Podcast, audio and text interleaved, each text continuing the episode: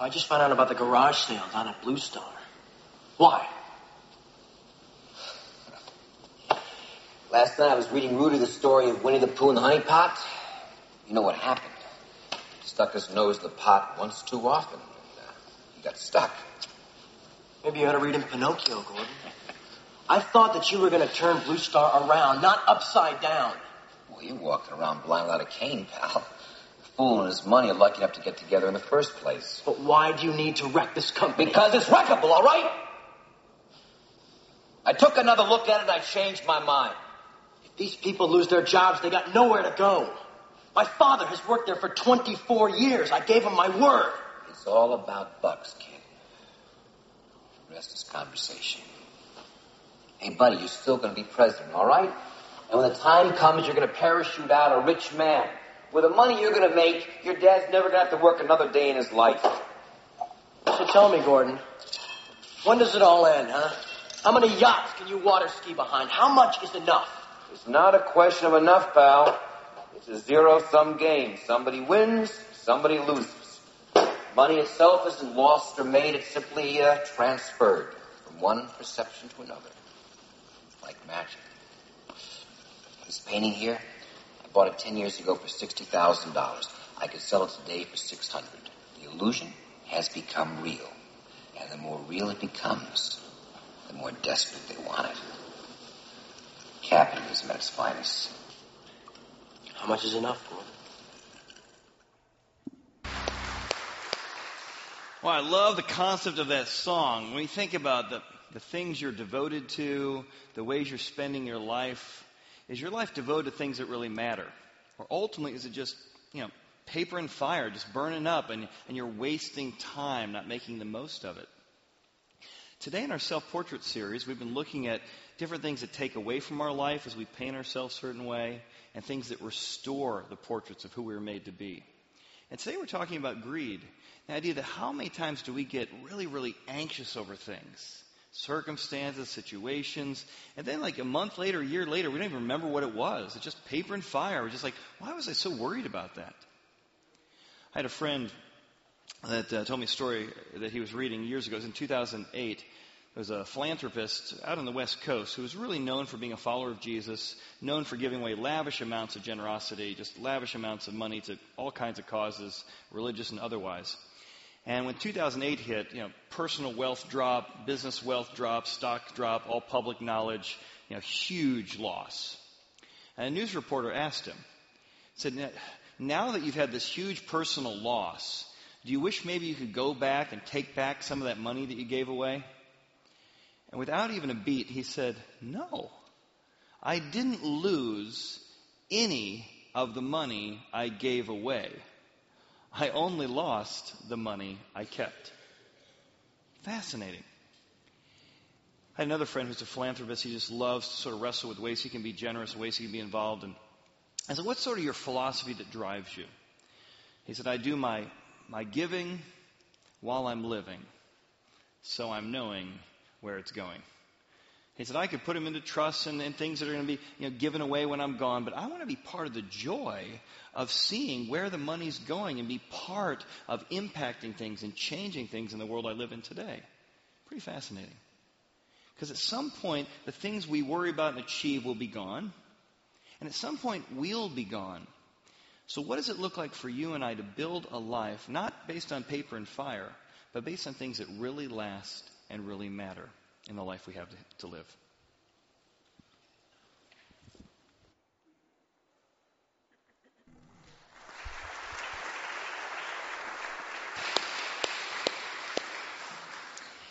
So again, think of all the things we spend so much time on that are eventually going to be gone. They're, they're temporal. There's a fascinating uh, interview between Donahue, of all people, and Milton Friedman back in the 80s. And Donahue begins the conversation by saying, with all of the haves and all of the have nots, Milton Friedman, do you, do you not at least have a, a, a minuscule of doubt about capitalism and a society running on power and greed? Real tense moment. Milton Friedman, the, the apologist for free enterprise, turns to him and says, Well, what is greed anyway? Of course, it's always the other guy who's greedy, right? It's never us. Do you know of any society you're comparing capitalism to socialism? Uh, do you think Marxism doesn't run on greed? Do you think socialism doesn't run on greed? Do you think Russia or China doesn't run on greed? Anyone who built a case for free enterprise that is not motivated by greed as much as self interest. I want to make a profit. I want to provide for myself. But to do that, I need to provide a product or a service that somebody else will freely choose to buy. So I have to put their needs equal to my needs in order to make the purchase. And why free enterprise has lifted people out of poverty, and nothing yet discovered has done that beyond free enterprise. And Donahue kind of sitting there like, but the thing that struck me was the part he said at the beginning. He really identified something I think is true, which is it's never you or I that are greedy, right? I'm not greedy, but, I, but I've seen some greedy people. I know of some greedy people. And we live in a culture today where people are throwing the word greed around all the time. But just pause for a second, ask yourself, or, or, or ask them, can anyone define greed? Have you ever heard a working definition of greed? And so we have a society that's obsessed with throwing this word around, but no one's ever defined it. So today we're going to try and define what greed is and recognize that most of us don't recognize it in ourselves ever. And how do we really wrestle with that? Let's start with Plato's definition. When Plato was talking about greed and the role it played in society, here's how he defined it the insatiable desire to have what rightfully belongs to others. It's insatiable, it's never enough. Almost connects it to the idea of envy here. Greed and envy almost go hand in hand. Although we'll talk a little bit more about that next week with envy. There's a Bible commentator looking at all the teachings of the Bible on this concept, and he defined greed this way. Another fascinating sort of insight into it. Ruthless, self seeking, and an arrogant assumption that others and things exist for one's own benefit. Wow, more of a, an attitude, of a proud arrogance to, to how you approach business and how you approach life.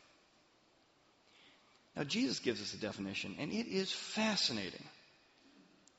Jesus says, Take heed and beware of covetousness. And that's sometimes translated into greed, sometimes covetousness. And he says, be, be, be warning, danger, danger, danger. Take heed, be careful of covetousness, of greed. Another way it says is beware of the very faces of greed, because, he says, one's life does not consist in the abundance of the things he possesses. Now, isn't that a fascinating definition of greed? When you think your life is about what you possess. So, greed in Jesus' terms, I would like to wrestle with this morning, is when what I possess is the definition of my life's success. Well, if that's true, that what I possess becomes the definition of my life's success, then what Jesus said in another translation is beware of the many faces, all kinds of greed. Which means greed has a thousand faces. There's all kinds of it. It can look like over saving and you're a hoarder.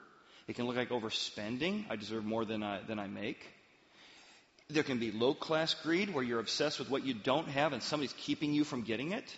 There can be middle class greed where you look down and say, you know, I've worked myself for this. Those people below me on the socioeconomic line, they just need to work harder. And you can look up at people above you in line and say, you know, glad I wasn't born with a silver spoon in my mouth. Must be nice. But it's an all obsession with things. What I possess is the definition of my life success. I am what I have, or I have what I don't yet have. Is it the obsession? I will be happy when I have one more car or, or, or, one more house or a house that looks a bit nicer in a different location. Nothing wrong with wanting these things. When they become the definition of your success, greed may be at work. Now, even in Jesus' day, there were some parables that were well told, children's stories. Like we might have Mother's Goose. They had Aesop's fables. Aesop tells this great story about a dog. And this dog one day has a giant steak in his mouth, just delicious. And he's walking over a bridge. He's walking over the bridge, he just looks over and he sees another dog looking up at him. And that dog has a steak in his mouth. He begins to growl at the dog. Arr! And the other dog growls back. Arr! He growls louder. Arr! The other dog growls louder. Finally, he decides this delicious steak I have I'm about to eat, I need that steak as well. That belongs to me. I deserve that. I need to show him. And so that dog goes from growling to barking. And the steak tumbles out. And it hits the other dog in his steak, and poosh, that dog disappears as the steak sinks to the bottom of the stream. He'd been barking at his own reflection. And by wanting the other steak and not enjoying his own steak, he lost both. What's so fascinating about that story from Aesop's Fables is at no time did the dog recognize himself in the mirror. At no time did the dog recognize greed in the mirror. And I think that's why Jesus says, Beware, take heed, be really careful with this one, because no one recognizes greed in the mirror. And because we don't recognize greed in the mirror, we're going to have to learn how to recognize its voice. I've never had anyone, anyone, anyone, anyone ever come into my office and say, I'm really struggling with greed. Can you help me? Stress, anxiety, marriage, habits, but never greed because it's so subtle. So I want to tell you a story today of a very untraveled passage in the Bible, a man by the name of Nabal. I want you to tell the story, and then we're going to look at three sayings that come out of his heart that I think you and I might recognize come out of us. And we can begin to listen and hear the, the voice of greed speaking to us, telling us to define our life by what we possess. Now, to do that, the man's name is Nabal. I don't know that he looks like this, but this is how I picture him. And I want to tell you the story of Nabal from the Bible, so in character for a moment, and so we get a sense of the story, and then we're going to look at the sayings together. All right? I imagine he sounds something like this. My name is Nabal. I built this business my, with my own two hands. Have you seen my sheep? I live here in my own, here in Carmel, but I work this, this shepherds and sheep, and I'm up to, let's see, 1,111, 1,000, 2,000, 2,998, 2,999, 3,000 sheep. 3,000 I have. Have you seen my goats? 1,145, 1,992, 2,998, 2,999. Ah! One born this morning. 3,000 goats. I built this business with my own two hands, the sweat of my own brow. Worked it to get to 3,000 of each. One day, one of my servants came to me and said, On Nabal, there's a man with many men and he's asked me to come to you and ask, he and his men have not had anything to eat. Would you be willing to provide for him? Now, this man, he has not taken anything from us. In fact, he's protected us from many of the thieves and robbers who've tried to steal of your flock. He's protected us as shepherds. His name is David. And because it's a feast day, and, and on feast day hosp- we show hospitality to those around us, he asks if you would be willing to show hospitality to he and his men. Show hospitality to someone I've never heard of. I work and slave to build my own flocks and he just wants a handout? Huh. Shall I give my bread and my water and my meat that I have sheared from my flock to someone I've never heard of? No. You tell him to find his own meat and his own water and his own bread. Nabal. Now, the news makes its way back to David. David is so enraged at the lack of hospitality, so enraged that he has never taken anything. In fact, he's protected this man's property.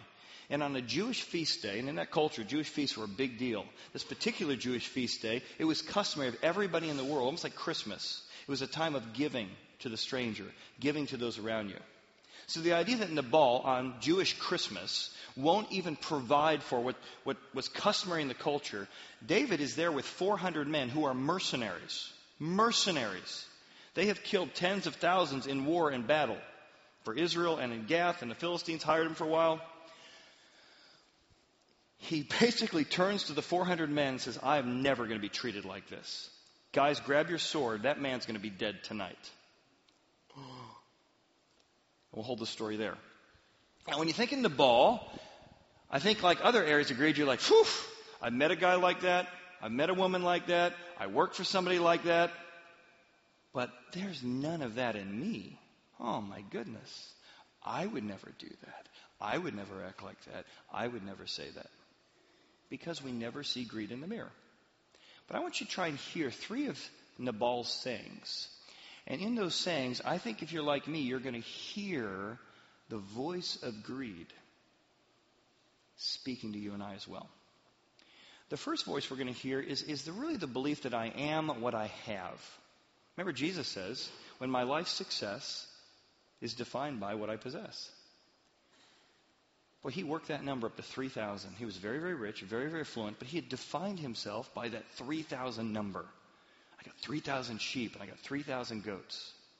And if I gave it away, I'd be under the number. Have you ever heard the voice that says, I am what I possess? There's some number. The number of clients, the size of your territory, the number of homes, the number in your savings account. There's some number that you've made more than just a number, you've made it the definition of who you are. And one of the things that comes out of you when that begins to operate in the, in the background of your life is I treat things better than I treat people. I begin to love things and use people instead of using things and loving people.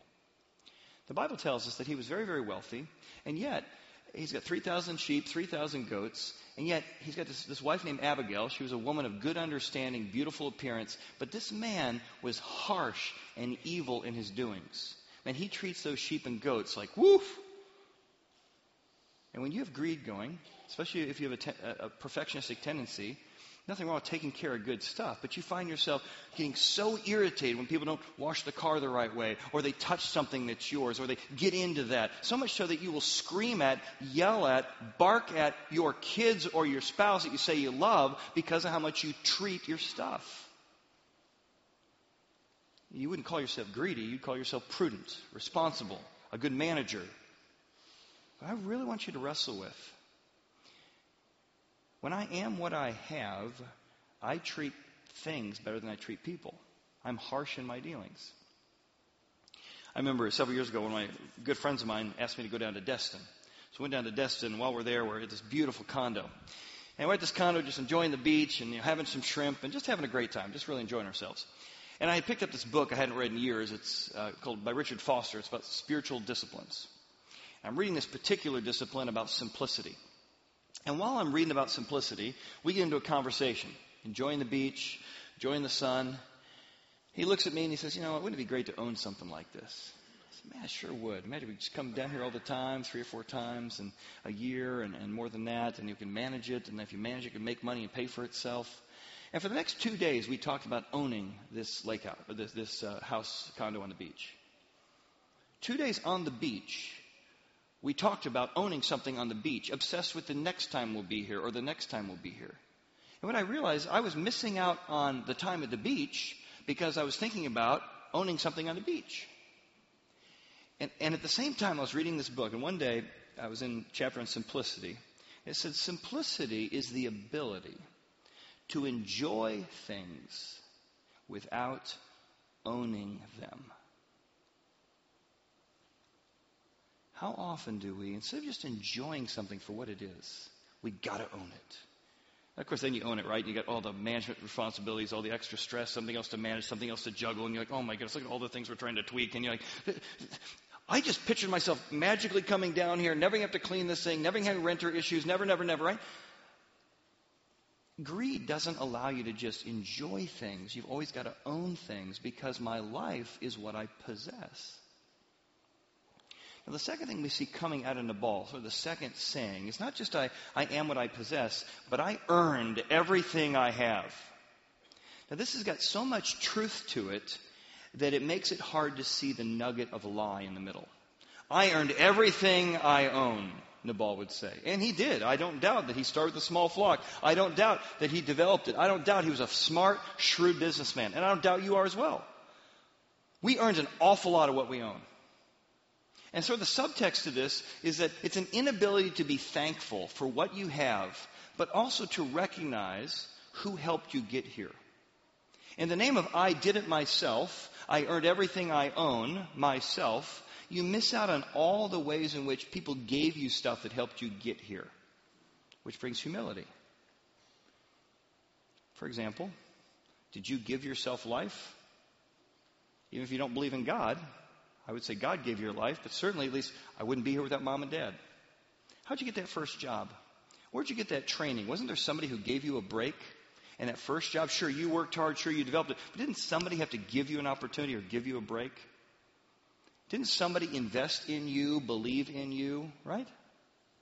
And yet, somewhere along the way, you went from look at all the ways I've been blessed, all the ways people invested in me so I could get where I am, to a belief of no, no, I earned by myself everything I have by myself.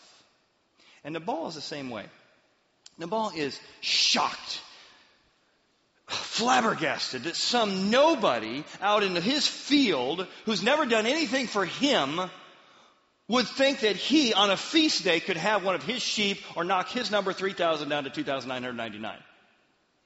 But even his servant comes to him and says, Nabal, these men who are requesting something on feast day, they were like a wall to us, both day and night. There's robbers out there, there's thieves out there, there's wolves out there trying to kill your flock. And David and his men who don't know us, they just happen to be camping out there. They were a wall. They, they protected our life, your assets, your resources, your, your company, your employees, and they protected what you own. And so, what you think you've earned everything you have, but actually you would have lost a lot of what you had if it wasn't for this man and his men protecting us. But there's this basic belief. It's a religious belief, but it shows up in a lot of ways. And it goes like this If I do good, I will do well. That is often true, not always true, but it's often a good rule of thumb. If I do good, I will do well. And if I've done well, and us have done very well, it must be because I did good. And the emphasis becomes I did it all myself. I made this myself. But again, as I mentioned a few weeks ago, imagine if you had not been born in America. I certainly gave you opportunities that others wouldn't. Imagine you weren't born in the 20th century, 21st century. Imagine you were born during the time of the bubonic plague. You think that would affect? You think there's some, some environments that have allowed you to be prosperous? That maybe you've worked hard for everything you have, but maybe there's other environments you could be more grateful for, thankful for. Well, Nabal's having none of it. No, no. Everything I did is because I did it well. Remember that song from The Sound of Music? where she, the, the, two are falling in love, and she says, uh, Oh, how did I find a man like this? And how did I find a woman like this? I must have done something well. It's that belief that everything I have is because of me, which feeds pride into that greed that I earned everything I own. Therefore, how dare someone ask or presume or request that I would give of what I have? There's a third saying. The third saying from Nabal is this idea that it all belongs to me. That I deserve, it's not just that I worked for it, I deserve everything I possess. So it starts off with I am what I possess, then it's I worked for everything I possess, and then it's I deserve everything I possess. And if you listen real carefully, you start feeling an unhealthy repetitious focus on self in the way you talk. I can be so convicted by this. Look at how many times he uses the word I, me, or mine in this phrase. Flabbergasted David White thing.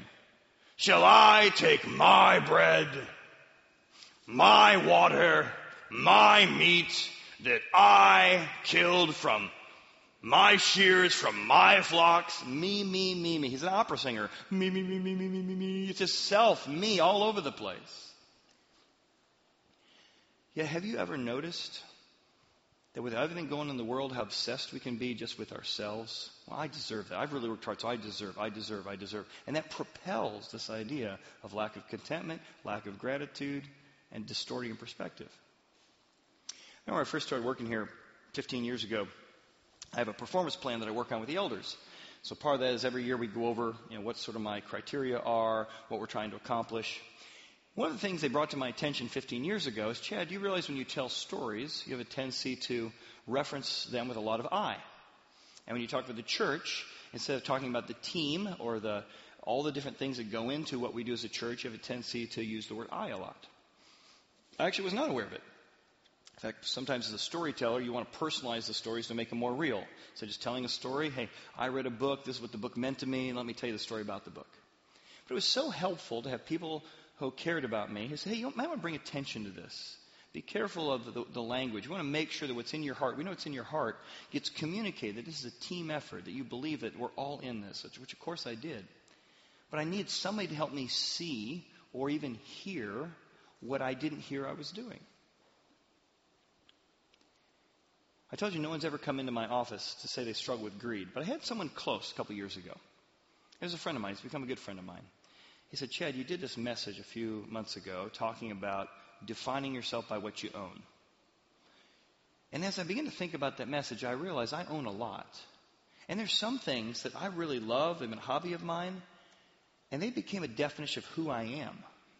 And you think of all the times I've moved them from location to location, make sure they're insured, make sure they're reinsured, all the, all the extra bureaucracy I've brought in my life to, to keep this thing I don't even use because it's been so important to me. And I realized I, I need to be free of that. It's not like I needed the money. I just needed freedom. So we're sitting up in one of the uh, skyboxes. He's talking. He goes, "I was just really motivated that that particular thing is something I, I want to find freedom from. So I sold it all. I'm like, you sold all of it? Yeah. Don't have to insure it anymore. Don't have to store it anymore. Freedom. He said, You know, I've never thought of myself as a not generous person, but I've been amazed as I've been reading the Bible and I've been wrestling with, with God's work in my life. I just felt like God wanted me to, to write some checks to thank the people who invested in me. I'm like, wow, well, that's pretty cool. He said, here's a check. And he wrote this you know, pretty significant check uh, to the church and said, but this is my way of just saying thanks for investing in me and helping me find freedom. He said, I wrote a school, I wrote a check to my old grade school. Grade school? Yeah, I just realized there's some teachers who really invested in me as a kid, and, and I wanted them to know how much I appreciate the work they've done. And I'm sure they're under resourced, and, and this is a chance for me to give back. And, and he talked about another area he was giving. I was just, it was so exciting to see someone talk about giving and freedom in a way that was so organic. No longer, I deserve everything I have, focus on me, but the joy that comes from focusing on others. Now back to Nabal, because the story is fascinating. Here are these three phrases, three sayings that are at work in his heart. Now, when the news gets back to David, he's ready to kill him. And so David and his 400 mercenaries are on their way, marching across the land to go and destroy him. Now, Nabal, he sees himself as the king of his castle that he built, and, and you know, he did a lot of work. He's a smart guy. But as Nabal has built this castle, and he has gotten to his magic number of 3,000 sheep and 3,000 goats, he has lost everything that matters. And often in pursuing some number, we lose the things we really care about. First, he loses the respect of his employees. Because the employees find out that David's about to kill him because he was so disrespectful. So the employees run to his wife Abigail, the wise, smart one, remember? And they say, Oh my goodness, David is going to come and kill us all for what he did. And look, what he, look at the speech that the employee gives. The, one of the young men told Abigail, Nabal's wife, Harm is determined against our master and probably against his whole household. For he is such a scoundrel that no one can speak to him. Wouldn't you love all your employees to be talking behind your back that way? Hey, when you think of your boss, what do you think? Uh, definitely a scoundrel, and you know, honestly, no one can speak to him. But many of us are such poor leaders and such poor listeners as leaders. And if you don't listen as a leader, you will eventually be surrounded by people who have nothing to say. Good people will leave. Because if you're not a good listener as a leader, you will eventually not have anyone around you with anything to say. Because they don't respect you. They know you don't care about their opinion. You don't want their opinion. So they're going to leave and go someplace else. And so, though he may have his 3,000 sheep and 3,000 goats, he doesn't have the respect of his employees. They're, you know, when I think of my boss, I think scoundrel. He also doesn't have the respect of his spouse. So she hears this, oh my goodness, we're all in danger because of what my husband did. So Abigail makes a big meal. We'll talk about that in a moment. She runs and catches David midway, sword drawn, on his way to come kill her husband. And she says, Please, she falls down in humility and respect, please, let not my Lord, she's talking, it's kind of a way of saying sir in those days, sir, let not my Lord regard this scoundrel Nabal. So not only does his employees think he's a scoundrel, his wife thinks he's a scoundrel. He's lost any type of marriage that he once set out to be or wanted or thriving. And she goes on, she says, For his name is, so is he. So do not regard the scoundrel Nabal. I'll tell you what his name means in just a second because she tells us. For as his name is, his name tells you what he acts like, so is he. Nabal is his name, and folly is with him. Nabal must have had some really lousy parents because his name Nabal literally mean, means foolish. Can you imagine? Hey, we're going through the 10,001 names. Hey, honey, how about foolish? That sounds good. Let's name our boy foolish. But his name is Nabal, meaning foolish, and she says to David, please don't kill him. Is he being foolish? Yes. Is he scoundrel? Yep, yep. I'd live with him. Trust me, I know. Please don't kill him. Well, that night, and I'll finish that part of the story in a second, he gets merry with wine. Ha! Nobody's going to tell me what to do. I'm the king of my castle. Ha! He gets merry with wine, and that night, it says he has a heart attack. In the morning, when the wine had gone from Nabal, his heart died within him, and he became like a stone. And in the pursuit of a number, he lost the respect of the people around him, his family, his spouse, and ultimately his health. And how many of us, if we're really honest, would say we made some number the most important thing? And in the pursuit of that number, we have stressed ourselves out with all the things we're managing now. We don't even enjoy the things we own because they're owning us. How many of us have ulcers because we're so worried about whether we're going to lose the value of X, Y, and Z that was so important for us to own? Our health which is vital, right? If you don't have your health, you don't have anything. We destroy that in the pursuit of a number of something we must have, must deserve, have worked for. Now, here's the incredible irony of the story. Let me show you a map. Though Nabal is king of his castle, let me show you where he resides. He, mentioned uh, he lived in Maon or Carmel. So if you look at Israel, this is during the time of the reign of King Saul. Everything in blue is the area that is within the reign of the kingdom of King Saul, the first king of Israel. So you'll notice that this man lives right in the center. His castle is right in the middle of somebody else's kingdom. Now, Saul has disobeyed God many, many times, and how they picked a leader in those days is that God would tell the prophet to go and appoint a new leader. So Saul has disobeyed God, and so Samuel has gone years before this, poured oil over David, and said, David, you are now God's new king. So even though Saul's the reigning king, in God's eyes, David is the king of the kingdom.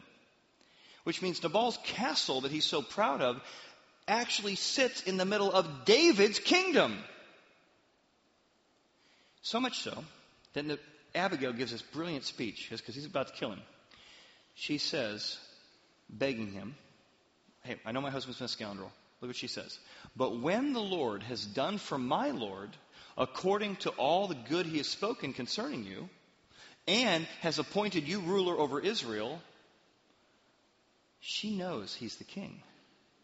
She knows he's the coming king. She knows right now he could take control over all the land as the king. He's already been anointed. It's common knowledge. This man wrote songs that everyone knew.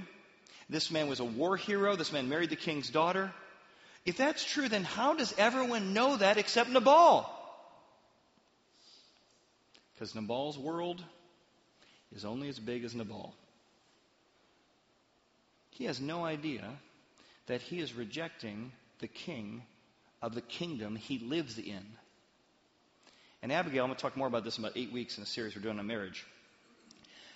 But here's a real teaser for it. Abigail says to David, I know you're going to be the king. And you do not want, years from now when you're the king, to have on your conscience that in an angry, disrespected moment you killed somebody uh, in cold blood. And David is able to catch himself and go, Oh my goodness. Man, what was I thinking? And he's so grateful to Abigail who catches him from in his anger doing something stupid. Back to the point. David is the opposite of Nabal. where Nabal's all about keeping stuff, keeping stuff, keeping stuff, keeping stuff, getting everything that's his. David could at any time have taken over the kingdom. At any time could say, I'm the rightful kingdom, I got an army, I got 400 mercenaries, we're taking over. Spirit's already anointed me. David instead his whole life said, I'm going to wait for God's timing. I don't need to grab everything that's mine yet. I don't have to have everything I've deserved or God's given to me yet. So here's a man. That's why God calls him a man after his own heart. He is a king who's not obsessed with making sure he gets everything that's his. And this humble king, already could own everything, is requesting that this man who lives in his kingdom give just a little piece of what he has to the coming king. And here we see a picture of not only King David, but one of his descendants, a son of David named Jesus. Because Jesus, who says he's the king of all heaven and all earth and cattle on a thousand hills and all the universe, will come to earth. And he won't come to earth and say, Hey, I'm the king, serve me. Instead, he will continually say, I came to serve, not to be served. I'm not obsessed with grabbing all my power and getting what's mine. I gave up a lot of what was mine. And I came here to serve and give and be generous to others. Now, this is a different kind of king. But when you realize that even though you may be king of your castle, I don't doubt that. I don't doubt you worked hard for it. you're proud of it. I'm proud of it for you. And I hope your king, your castle gets bigger. But when you realize that your castle, you're king of your castle, queen of your castle, but when you begin to recognize that your castle resides in somebody else's kingdom, it changes how you live. And Abigail, part of her petition to David is she has just made a huge dinner. She went back and cooked. Go to the next passage. Yeah, she's, look at what she's made. Abigail made haste and took 200 loaves of bread. I mean, this is like super cook show here. She had two skins of wine, five sheep already dressed. Oh my goodness, the number's gone down from 3,000 to 2,995 five sears, uh, seeds of uh, roasted grain, 100 clusters of raisins, 200 cakes of figs, and loaded them on donkeys. I mean, she's got the donkeys. Come on! Falls before the king. He says, We may be king of our castle, but we, I recognize that our castle rests in your kingdom. And I want to show generosity to the king. And it's not just a little generosity, lavish generosity. We owe our life to you. We owe our livelihood to you. We owe everything, the very breath that we have. Because if you do what you want to do based on how my husband treats you, we're going to lose our life tonight. And it's an incredible act of generosity. And that is why, as you wrestle with the self portrait of greed, God made the only remedy for greed is generosity. Because generosity uniquely saves you from either overspending or over saving. And in marriage, almost always a saver marries a spender and they both see the other person as greedy. If you'd stop spending so much, we'd have some money. Well, if you'd stop having to, having to always save so much, we'd have some money. You know, wait, wait, when was it ever going to be enough?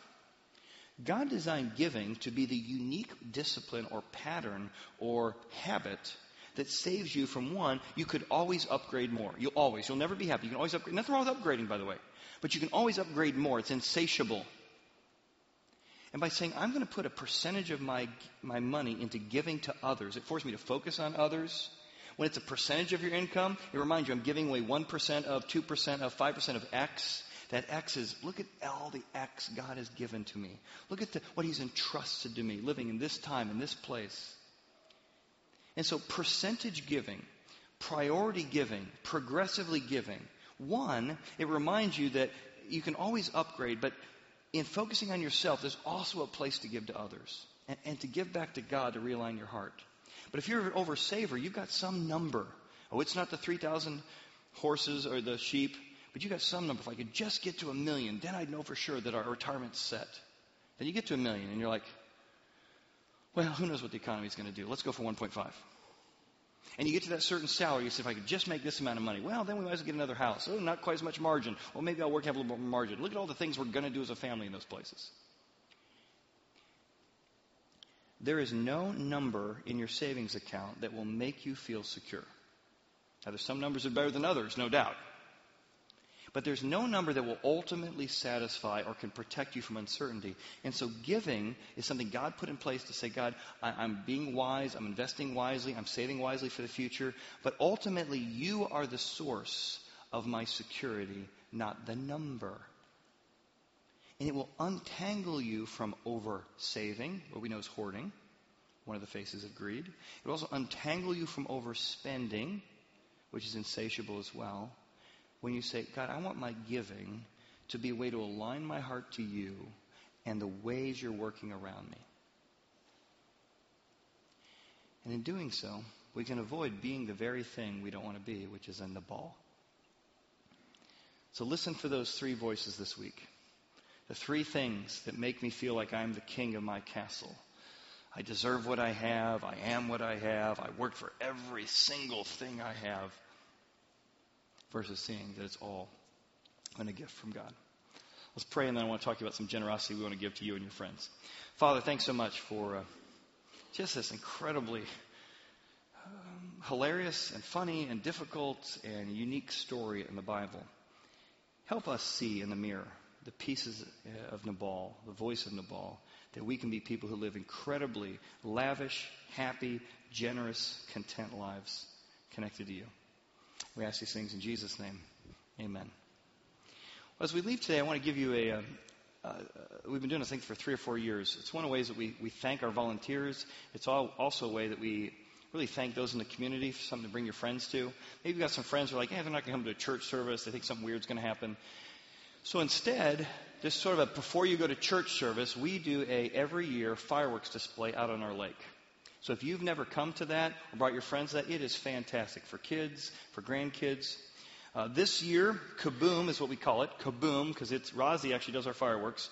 The fun-filled evening will take place Saturday, August 18th, from 8 p.m. to 9:30 p.m. because the fireworks happen at dusk. It's going to include a dazzling Rozzi fireworks display right over the uh, Horizon Pond, yummy ice cream sundae bar, refreshments for all to enjoy, a performance by our E Station, that's K through fourth grade worship team. If you have not seen this before, because a lot of us are in here, you know, we get to see the kids. We have an incredible children's program that does their own music and their own dances, and they actually do a performance of that before the fireworks. Kaboom offers a great opportunity to connect and meet other families at Horizon, meet people you haven't met before in an environment you can chat for a couple hours. I encourage you to bring some friends so they too can experience some of Horizon has to offer. Now, complimentary tickets are available right at the registration desk. As you go out, turn left, you'll see a big Kaboom over by the fireplace. Bring lawn chairs and a blanket to watch the Rozzi fireworks. The Horizon team looks forward to seeing you there. So we would love, again, to just be generous to you, but also to your friends and saying that this is a place that we celebrate what God is doing. Let me pray and we'll call it a day. Father, thanks again for uh, this day, and thanks again for developing in us the heart that is in you. And we ask this in Jesus' name. Amen. We'll see you all next week as we finish the series.